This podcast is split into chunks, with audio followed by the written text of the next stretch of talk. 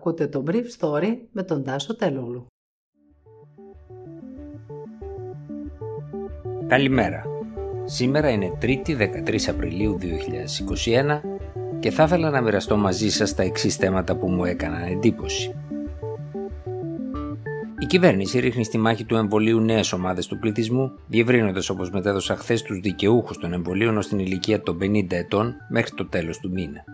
Και οι ιδιώτες εμβολιαστές δεν αποκλείονται πλέον. Αυξάνονται οι εισαγωγές στα νοσοκομεία σταθερές οι διασωληνώσεις. Η Γερμανία προς νέο lockdown εν μέσω έναρξης της προεκλογικής περίοδου. Η κυβέρνηση ανοίγει τη βεντάλια των ηλικιών των προσεμβολιασμό πολιτών, όπως μετέδωσα χθες, εκτός από τους λιγότερο ευπαθείς της δεύτερης ομάδας, αυτή την Παρασκευή, στους εκπαιδευτικούς την 21η Απριλίου, αλλά και τις ηλικίες 50 59 και 50 54 ετών, όπως ανέφερε χθες κατά την απογευματινή του ενημέρωση ο Γενικός Γραμματέας Πρωτοβάθμιας Φροντίδας Μάριος Θεμιστοκλέους. Καθώς οι πρώτες 33.500 δόσεις του εμβολίου της Johnson Johnson φτάνουν αυτή τη βδομάδα, ο κύριος Θεμιστοκλέος δεν απέκλεισε το ενδεχόμενο να χρησιμοποιηθούν πλέον πολυιατρία, φαρμακεία και ιδιώτες γιατροί στους εμβολιασμούς ώστε να ανέβει κι άλλο η απόδοση της εμβολιαστικής μηχανής.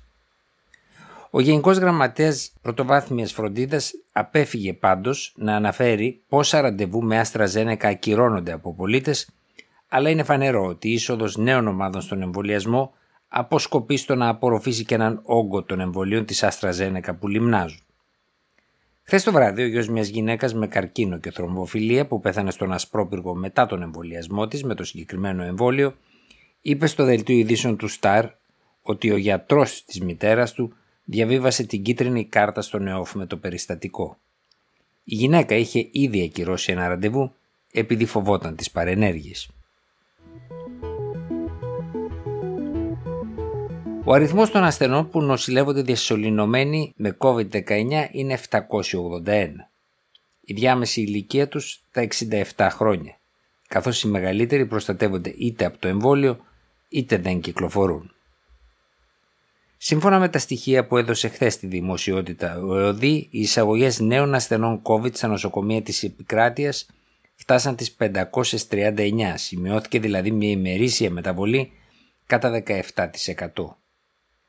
Ο μέσος όρος των εισαγωγών του επταεμέρου είναι 530 ασθενείς. Η διάμεση ηλικία των κρουσμάτων είναι τα 44 χρόνια, αλλά η διάμεση ηλικία των θανόντων είναι τα 79. Χθες καταγράφηκαν 76 θάνατοι ασθενών.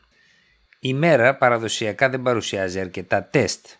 Παρ' όλα αυτά, ορισμένες αυξομοιώσεις στην κατάταξη των νομών είναι αξιοσημείωτες. Έτσι το Κιλκής πέρασε την Κοζάνη και ο νότιος τομέας της Αθήνας το κέντρο της πόλης.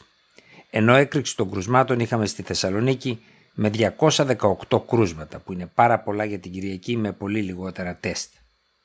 Χθες αργά το βράδυ άνοιγαν οι προσφορές των εταιριών στη Γενική Γραμματεία Πολιτικής Προστασίας για τη νέα παρτίδα των 10 εκατομμυρίων αυτοτέστ που θα έρθουν από την Κίνα με 46 εταιρείες να συμμετέχουν και τιμές να φτάνουν τα 2,09 ευρώ δηλαδή πολύ κάτω από τις τιμές του πρώτου κύματος των self-test. Το δεξί χέρι της Μέρκελ, ο Υπουργός Καγκελαρίας Χέλγκε Μπράουν, είπε χθες ότι ένα νέο lockdown δεν θα πρέπει να αποκλείεται στη Γερμανία ως τα μέσα Ιουνίου.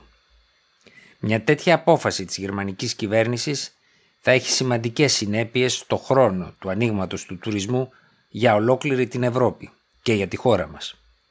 Η τοποθέτηση του Μπράουν συνέπεσε με μια νέα δραματική αύξηση των κρουσμάτων χθες, αλλά και την έκκληση των Γερμανών εντατικολόγων για την επιβολή lockdown. Πρακτικά, κάθε κρατήδιο εφαρμόζει τη δική του πολιτική, με άλλα να κλείνουν τα σχολεία στα 100 κρούσματα στις 100.000, άλλα στα 200 κρούσματα και άλλα όπως η Σαξονία να μην εφαρμόζουν καθόλου αυτό το δίκτυ. Ενώ η εμβολιαστική μηχανή της χώρας ανεβάζει στροφές, και η Γερμανία κοντεύει να φτάσει στα 20 εκατομμύρια δόσεις εμβολίων, η χώρα μπήκε πρακτικά από χθες σε προεκλογική περίοδο. Το Χριστιανοδημοκρατικό Κόμμα αποφάσισε να προτείνει τον διάδοχο της Μέρκελ, Άρμιν Λάσετ, για τη θέση του καγκελαρίου, κάτι που φαίνεται όμως ότι Ο αντίπαλος του Σόντερ από τη Χριστιανοκοινωνική Ένωση της Βαβαρίας δεν συζητά ακόμα να αποδεχθεί. Ήταν το Brief Story για σήμερα, 3η 13 Απριλίου 2021.